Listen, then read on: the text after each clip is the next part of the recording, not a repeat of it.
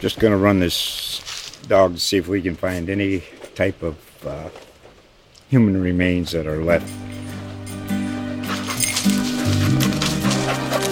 Listen to Where Secrets Go to Die The Disappearance of Derek Hennigan.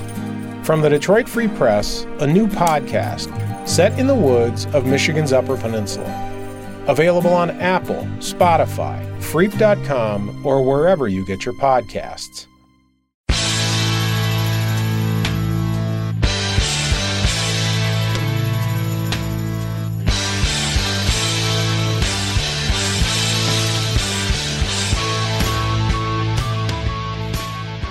Hey there, and welcome to episode 12 of the Beneath the Stats podcast produced by Wicked Local North Boston. I'm your host, Rob McKittrick. Joining me today is WEEI studio host, MLB Network correspondent, and Red Sox reporter Evan Drellich. Evan, thanks so much for being here. You got it. What's going on? Not too much, Evan. So the Red Sox this year, 12 and 17 to start the gate, seven and a half games back. Now, because the Bruins and the Celtics are in the playoffs, I don't f- think fans have fully paid attention and have freaked out like they normally would to start the year, especially after the World Series win last year. And you can conclude me as one of those people. And I, I know it's early, but how concerned should Red Sox fans be about this team in the first months of the season? On a freak out level for me of zero for 10, where should I be? Freak out level? Um, I don't know. Maybe a maybe a seven, just because the the the hole that they're in is, is not insurmountable, but those games do add up. It, it, playing from behind is different than playing in front. They were in front all of last year, so they're just facing a different kind of test. You know, maybe at some point they were inevitably going to have to deal with this. Uh, but a little bit of that seven, I would also attribute to big picture concerns because I think that's really where it lies. You know, even if this team kind of rights the ship a little bit, when you start to look at a lot of the moves that have been made, the future that's been mortgaged, uh, it, it, starts to feel a little bit like a deal with the devil uh, last year's World Series. But in, in no way is this season done and gone. And anybody suggests that is crazy, but it, it's definitely uh, a bit of a slog they're going to face here. And I think one of those big picture concerns is Chris Sale. And at least my biggest surprise going into the season, he's 0 5, 6.30 ERA. They just extended him to a big contract for guys that had problems finishing the season, he's had arm issues. The contract doesn't look great right now. What did you make of the signing at the time, and what have you noticed from him this year? At the, at the time, I, I, I liked it at the dollar figure because I think if he hit the open market after a good year, he would be, um, uh, you know, commanding higher money. And as, as long as right. he's healthy, and you know, Alex Cora said it again today. He's he says he's healthy. The medical staff says he's healthy. Everybody says he's healthy. Um, you know, if that's the case, and it's it's possible he's he's just dealing with some fatigue after a really tiring year. You know, he can be healthy but kind of not fully where you want to be, or he's just he lost his mechanics. You know, and that, that stuff happens. Um, so we'll see on on on his front, and, and that's kind of a cop out answer, but um, you know, the the caliber of pitcher they got for the money is pretty damn good uh, it, it's hard to knock these deals individually. The problem for me becomes collectively the only approach they've had is spend, spend, spend, buy, buy, buy. Um, so, you know, Sale's, a healthy Sale is is basically irreplicable. You cannot find another one anywhere else. So you can you can understand the appeal. Who is safer to perform over the next three years, Sale or JD Martinez? It might be JD Martinez. Yeah, and I think there's a bunch of guys, whether it's Mookie, whether it's JD, whether it's Chris Sale, and you want to sign them all. It's really it's hard to to find out how you do it. And Sale, as you mentioned, he's one guy that if he's pitching like he can, it's hard to not sign a guy like that to a long term deal. I believe you were the one who broke the news on Twitter about the Chris Sale contract, or at least that it was going to happen. You also broke the news about the Red Sox initially DFAing Blake Swihart. What did you make of the Swihart move? Another kind of quick decision early in the season. Do you think it was a Dombrowski move? Do you think it was a Cora move? It does seem like the kid had so much offensive talent that it was unfortunate they let him go. Yeah, I think it was Alex Speier actually who had this the Sale extension. I had the I had the other one. I had the Bogaerts deal. Oh, okay. Um, Swihart doesn't make any sense to me. You know, it's it's it's an acknowledgement they screwed up, and you can figure try to figure out where they screwed up. If, if he really was a problem behind the plate, well, where the hell were they the last year and a half? Where, what were they doing in spring training? Uh, what were they doing putting him on the, on the opening day roster? And it, I think it was just a reactionary choice and one that was made without any real deference to the future, you know. And they, they did get a prospect back, and that's nice. Uh, it's good for them to finally do that in a deal, but it's it, it's a high upside player who may, maybe he wasn't going to pan out a catcher, but they never there was never a real chance there, you know. And um, it's it, it it was a it is a situation in, in a player's career that the Red Sox over a span of time mismanaged. And you can argue that that goes back beyond this current administration. Um, maybe that's the case. You know, he had health issues, but uh, just just a bad use of an asset is is the Blake Swihart story. Yeah, it's it's a bummer to see because he's so, he was so athletic. Everyone talked about the athleticism, the the arm strength, the the bat was there, and it seems like they didn't really give him a chance. They put him in left field, they played him in the infield a little bit. They started him at catcher. He always did well in spring training, and then they didn't really give him a consistent at bats in the regular season to get going. So it's unfortunate to see, but I wanted to get back to the breaking news and what more of what you do uh, now that we got the Red Sox out of the way. You talked about how you broke the the news on Blake Swihart. I feel like I saw something about even if you didn't break the Sale news, something about you talking about the Sale contract on Twitter. What is that process like for you when you break news? Are, you, are there times when you hold on to information? Other times when you report it? You know, how do you know when it's credible? What what would you say to young baseball journalists who want to go into the industry and, and just the process of breaking news for you as you've learned in your career so far? Uh, I'd say go into another industry. Um, you know, it's it's really just time and relationships. I mean, I used to wonder the same thing uh, when I was young in college, and you know, how do you how do you get to that point? Um, you know, by no means am I. Um, I'm certainly not Ken Rosenthal, but um, it it really is just time. You get to know people for variety a variety of reasons. You know, uh, and people read you, and it, it's just you can't. Uh, it, it's hard to see until you kind of go through it. I get that because of back then, I remember back then thinking about it. Um, but you know, you'll you'll talk to somebody for one story, and then two years down the road, you maybe you stayed in touch, and then hey, there's another story. You know, it, it could be kind of anything like that. But the longer you do it, just the more people you get to know, and the more situations you you kind of you know have awareness of. Uh, it's so it, it, it it's natural, uh, I think, but it's also you know what what is what is what is the value of that in the industry? And I'm, I, I broke some news. It's not like I got a job offer the next day. So um, right, uh, you know the the little thrill of it is is fleeting. I would say you know it's it's a personal pride thing and a professional pride thing, but um, it you know we've been talking about this for years with the media cycle. How much does it matter? Uh, so you know the pride never really goes away, but does it? Is it the end all be all for reporters? Well, really only a select few, if, if you kind of break it down. Do you get a high or some sort of adrenaline rush when you break the news?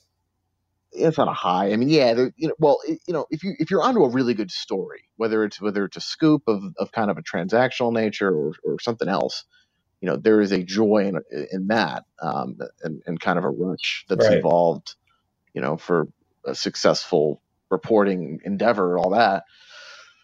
Um, but I don't know. Maybe it's just been my mind, mindset of the winner. I, I you know, I, I, I felt good, but not as good as I have in the past. You know, it's not, um, it's not like I, I, I felt like I'd conquered the world after I break uh, Blake Swihart's been DFA'd. I feel good, feel a little vindicated, a little validated, but um, you know, the next day is a new news cycle. It's, so it's how that that in 275 will get you on the subway. You know. and what have you learned so far in your journalism career? I know you were a beat writer. I believe it was at the Astros. You were at Mass Live. You've done stuff for MLB Network, uh, NBC Sports Boston. What what have you taken away so far from your career as a journalist? What have you learned? What do you what do you think is key to being good at the job? It's an interesting question after three months of unemployment. Um, whatever the hell it is now. You know, in some respects, the more I see, the less I know starts to ring true a lot. Uh, it, it is it is weird to say that, you know, it, it but uh, one thing I do think about relatively often is you know, I remember back in like 2013, I, I this was when analytics were starting to kind of crop up, and I think people started really going a little bit of this minutia route. You know, minutia was a thing back then, but um, it was how web certain websites were distinguishing themselves when you know I was doing it. Um, you know, kind of really going diving into some nitty gritty stuff, and you know, let's say let's say Jonny Gomes says this is the reason I had success. Then you run a story that says Gomes, this is the reason I had success.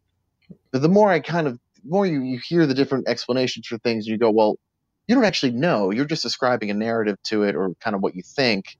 Um, like the rest of us, you know, it, it, a lot of it can be narrative spinning. You know, it's just like, okay, this event happened. So there had to be an explanation of uh, a singular nature or a couple things. Was it X and Y? You know, and, and really it could be X, Y, Z, and A, B, and C. It, it's, uh, you know, baseball's so unpredictable. It's a cliche, but it, it's, um, I stop and think a lot about, okay, what do I actually know about something, which I think is a, a good trait to have as a reporter and an editor, whatever you're doing early on in your career is, is like literally everything you write and say. Um, you know, you're kind of always asking yourself, do I know this to be true? What do I know to be true? You know, I mean, there's my little journalism plus. Yeah, no, I agree. And that speaks true to me because I think whenever you're covering an event, we all have our own prejudices and we already have our own things that we think about are true that we may not even think to think that it would be wrong. And it influences when we write a story, it influences maybe when you go to a baseball game and expect something to be true.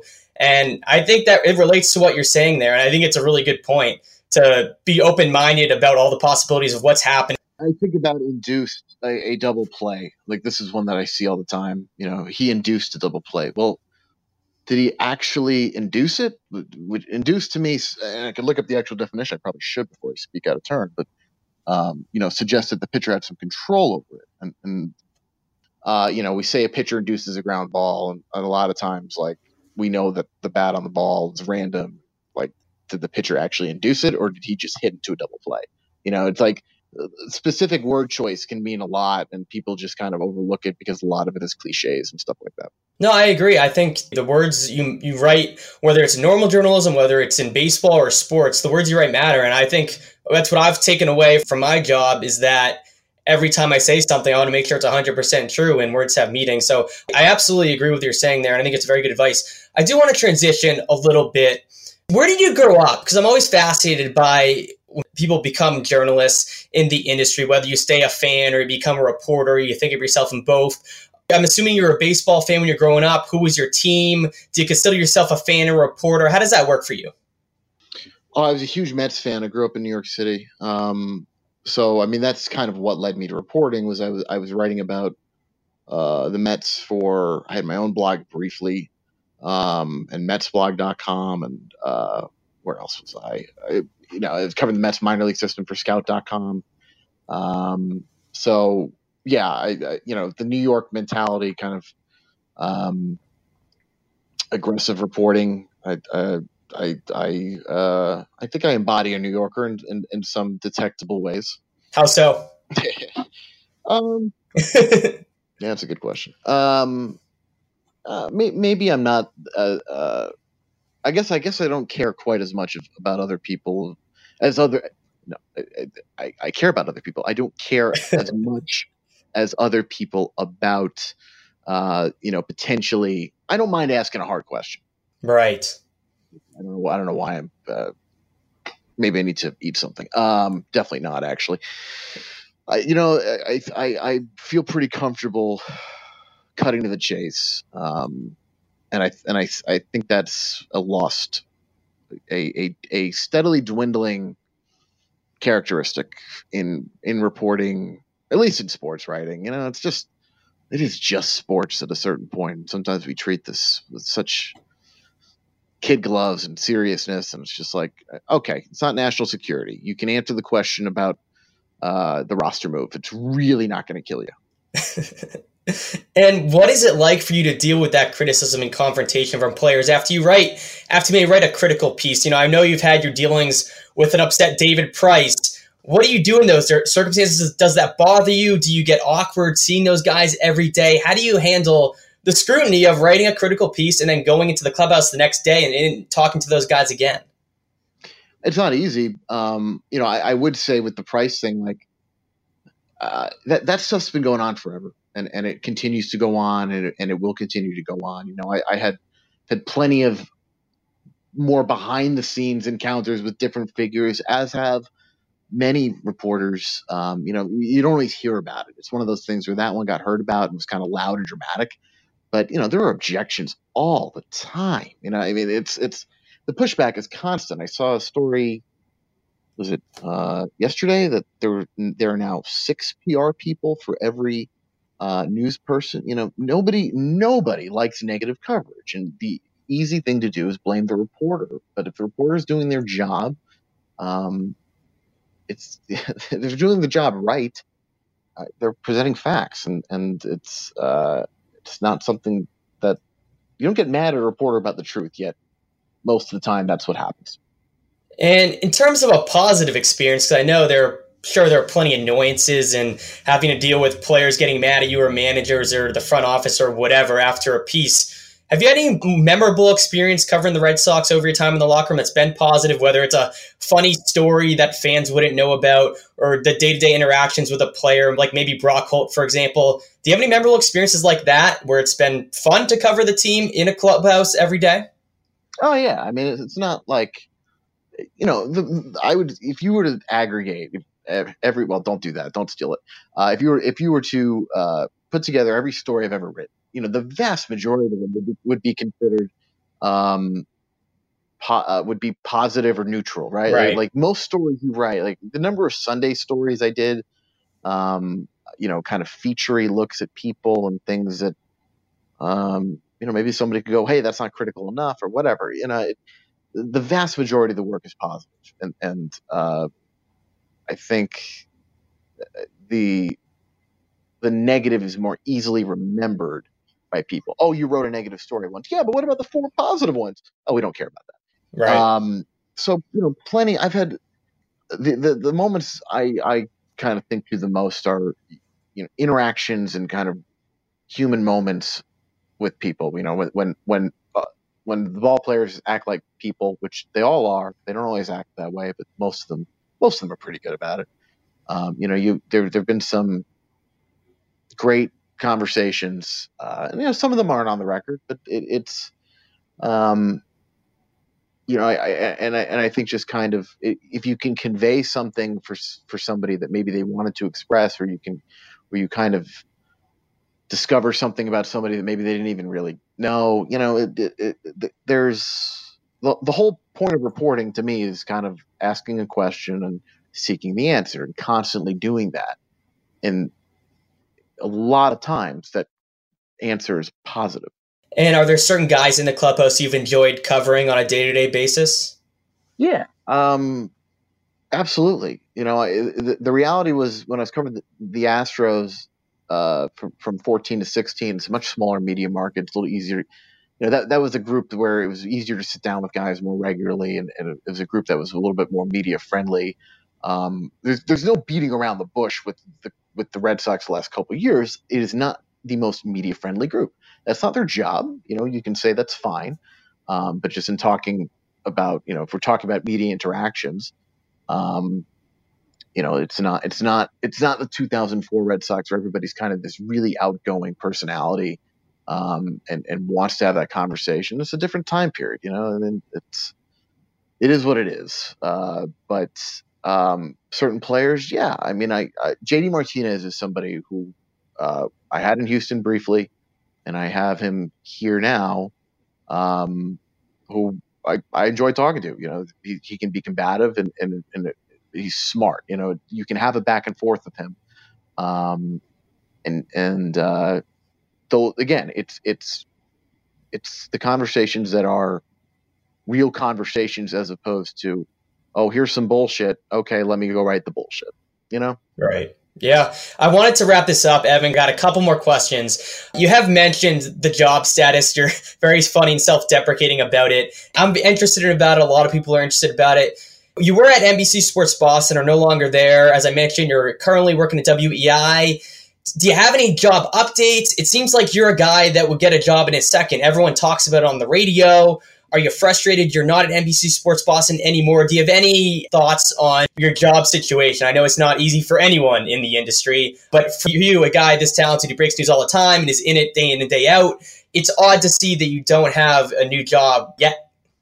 You know, um, yeah, it's it's been frustrating. It hasn't been that long, realistically. I guess in this in the greater scheme of things, um, you know, I am thankful to EI because it is just a part time thing. But but the fact that I was able to do that and they've been using me doing it, and it, you know, that's created growth in its own right for me. I think, um, you know, I think I've made a little bit of strides on uh, a little bit of stuff. I've taken some steps, taken some steps forward on the radio uh, as I stumble through all those words. Um, uh, but yeah, I think there it shouldn't be too long. I, I am hoping at this point. Um, I think you know things are started to move uh, for me. So you know nothing's done yet, but um, it, it took a while, but but things things have started to move. So I'm I'm, I'm encouraged in that regard.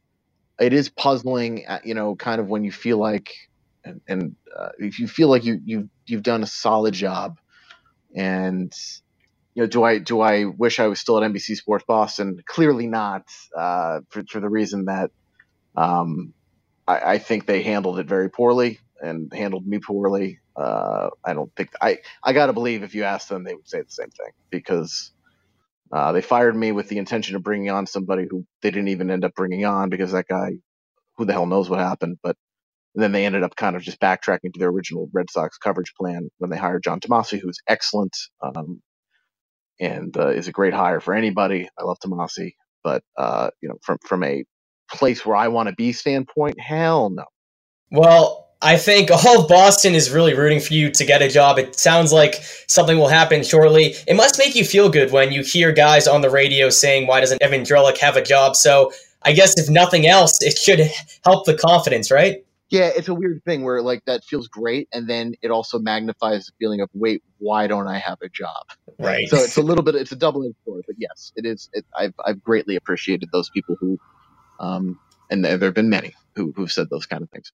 All right, well, I'm going to let you go, Evan. I don't want to take too much of your time, but thanks so much for joining me. I really appreciate it. You got it, Robbie. Well, make sure to follow Evan Drellich on Twitter at Evan Drellich. He's a must follow for all baseball and Red Sox fans. Also, make sure to tune into him to listen to him on WEEI. Evan, thanks again so much for coming on. Got it. Thanks again to Evan Drellich for joining the podcast yesterday. We talked on Tuesday before the Red Sox won again last night to get them up to 13 and 17 on the year. Still struggling a little bit, but Porcello got the win, which was good to see. We talked a lot of Red Sox with him, so I'm not going to talk about the Red Sox anymore in this podcast. We'll get to them more in the upcoming weeks, depending on how well they play. Now, the Bruins unfortunately lost a close one last night, are down two to one in the series to Columbus. But I really want to end the podcast by discussing the Celtics because obviously they have the big series with the Bucks right now. They had a huge win on Sunday afternoon against the Bucks, and everyone in Boston is now back on the bandwagon. And I don't think you can overreact to one game. And I said after the series against the Pacers that I think this team's going to get to the finals, and I still do. But to look at one game in game one where they played the best game of the season from what everyone said, I didn't see the game, unfortunately. I had to drive back from a club baseball alumni trip. But from what I heard, the ball movement was a lot better. Al Horford had an unbelievable game, took a ton of shots, which is, as I say every single time, when Al takes the most or the second most shots on this team, that's when they were successful, just like Kevin Garnett back in the day.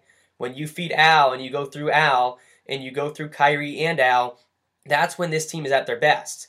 And that was a really positive sign for me. But back down to earth as the Celtics played the Bucks last night as I'm recording this on a Wednesday.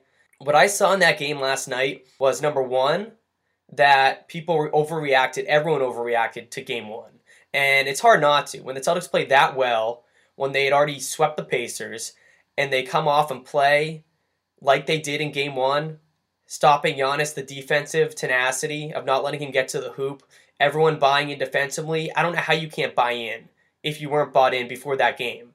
But it was a predictable bounce back win for the Bucks. The Bucks are a very good basketball team. I didn't think you have to give them more credit than people gave them after game 1. And I still have the Celtics in the series. I think it's going to be a game six or a game seven. I like the Celtics. I like the Celtics against whoever plays in the next series, which would be the Raptors or the 76ers, hoping for the 76ers because obviously the Celtics have their number. But either way, I think the Celtics are playing good enough right now that they're going to get to the finals. They have too much talent. And I don't think you can overreact to game one. I don't think you can overreact to game two about this basketball team. And when I looked for the key for the series for this team, because the Bucks can win, and the Celtics showed you all year that they can get into stretches where they go one on one. There isn't great flow offensively. And I think you saw that again last night. There was times when they moved the ball well, but in the third quarter, when the Bucks went on that 26 2 stretch, there was a lot more dribble drive, one on one play. And yes, they moved the ball well at points and they just didn't make shots. But when you look at when this Celtics team goes bad, it's when they're dribbling the ball too much. And the biggest thing I notice in the key for this series for me is against this very long, very good defensive Bucks team, the Celtics were going way too far into the paint to then make their move. Whether it's going up strong, whether it's kicking it out, either way, they were getting in too deep. Kyrie had probably one of his worst games in a long time. I think he only had nine points a bunch of turnovers going into the paint. Jaylen Brown played well, but still going into the paint too much, getting in too deep, trying to use their body, which works sometimes against some teams. The Bucks are too long to do that. Giannis is too long, and the Bucks do a great job of helping out by packing the paint, but then getting out to shooters and looking for the deflections. And the Celtics had a really hard time playing against that style of defense last night. And I think the key with this Celtics team if the three is there, you take it. If the three is not there, drive to the hoop, make a quick decision. The pull up 15 footer is there for this team. And if it's not there, get into the middle of the paint and kick it out. But they're getting too far down in the lane where the length of the Bucks really is bothering this team. And that's where the turnovers happen. You saw it time and time again where it was Kyrie or it was Gordon or it was Rozier or whoever tried to get very deep in the paint. They couldn't go up with it. They tried to kick it out but the Bucks are too long and they got out to shooters. So credit the Bucks defensively. Credit to the head coach for the Bucks last night in that game plan. Very good defensive game plan. But I think you're going to see the Celtics respond. And I said in the last podcast against the Pacers, and I'll say it again. I think Brad Stevens deserves a ton of credit for how this team has played in the playoffs. Because although they lost again last night, you have to look at what they did in game one and expect they're going to get back to that we said it all year with this team. How are they going to come back after a bad loss? Will this team show resiliency time and time again? Will Kyrie Irving say a comment? I think that's over. I think this Celtics team, quote, flipped a switch, as they say, in terms of chemistry issues. And I don't think this bad loss is going to hurt them in this series. Honestly, I think every team needs a bad loss in the playoffs to wake them up. And if not that this team needs to be waking up at all because they had enough wake up calls in the regular season to know they have to be locked in. I think the Celtics right now, how they're playing, take the loss of last night out of it. I think this team is getting to the finals. Obviously, I don't think they're winning the NBA finals. I don't think there's a chance. Going into the rest of this series, I want Al Horford to take more shots again. He didn't get enough looks. He played well, but didn't get enough looks in game two. I need Gordon Hayward having more shots. He was one of five on Tuesday night. I need Hayward and Al to get the most looks and Kyrie Irving to do what he does. Because for this team to be successful, that is what needs to happen. Now, I wanted to end this podcast by discussing one final thing I've noticed. Not even about the team, but just about the fan interaction with the team so far in the playoffs. I think generally in Boston, when fans are behind a team and when fans are excited about it, everyone's talking about it. You can see the passion in the fans. You hear about all the time. I just don't feel that passion from the fan base about the Celtics right now. And this has been one of the most dislikable teams that I can ever remember from a Celtics team in terms of how the fans have reacted. And it's been because of Kyrie Irving. The chemistry issues have been prevalent all year, as we know. They've had inconsistent play, they've underachieved. They came in with a ton of expectations and they haven't met them. But things are actually good now. They're playing very well. They are more likable right now. Kyrie Irving hasn't said a lot in the last few weeks, and they're finally coming together like the team we thought they would be. But for whatever reason, and maybe fans are still unhappy with how this team performed and they have don't have the love for this team like other teams and that's fair because honestly I don't either. But the Celtics are at a point right now where I picked them to go to the NBA Finals, and I think a lot of people are in that same boat in that they have the most talent in the East.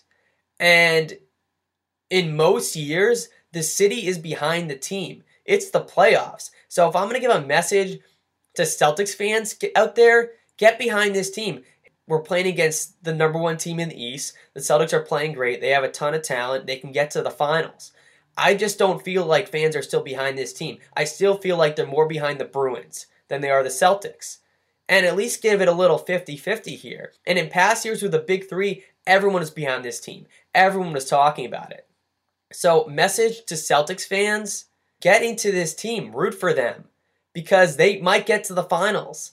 And I don't know if fans are still holding a grudge, but get over it because they are playing great basketball right now.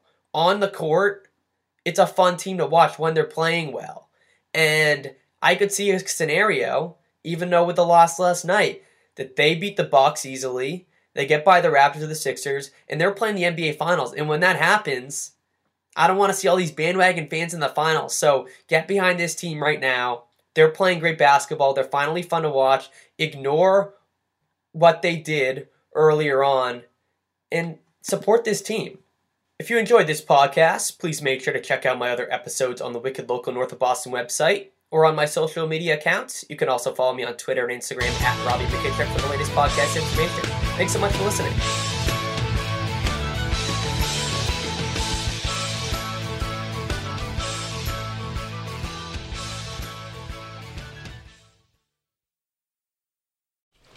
Just going to run this dog to see if we can find any type of uh, human remains that are left.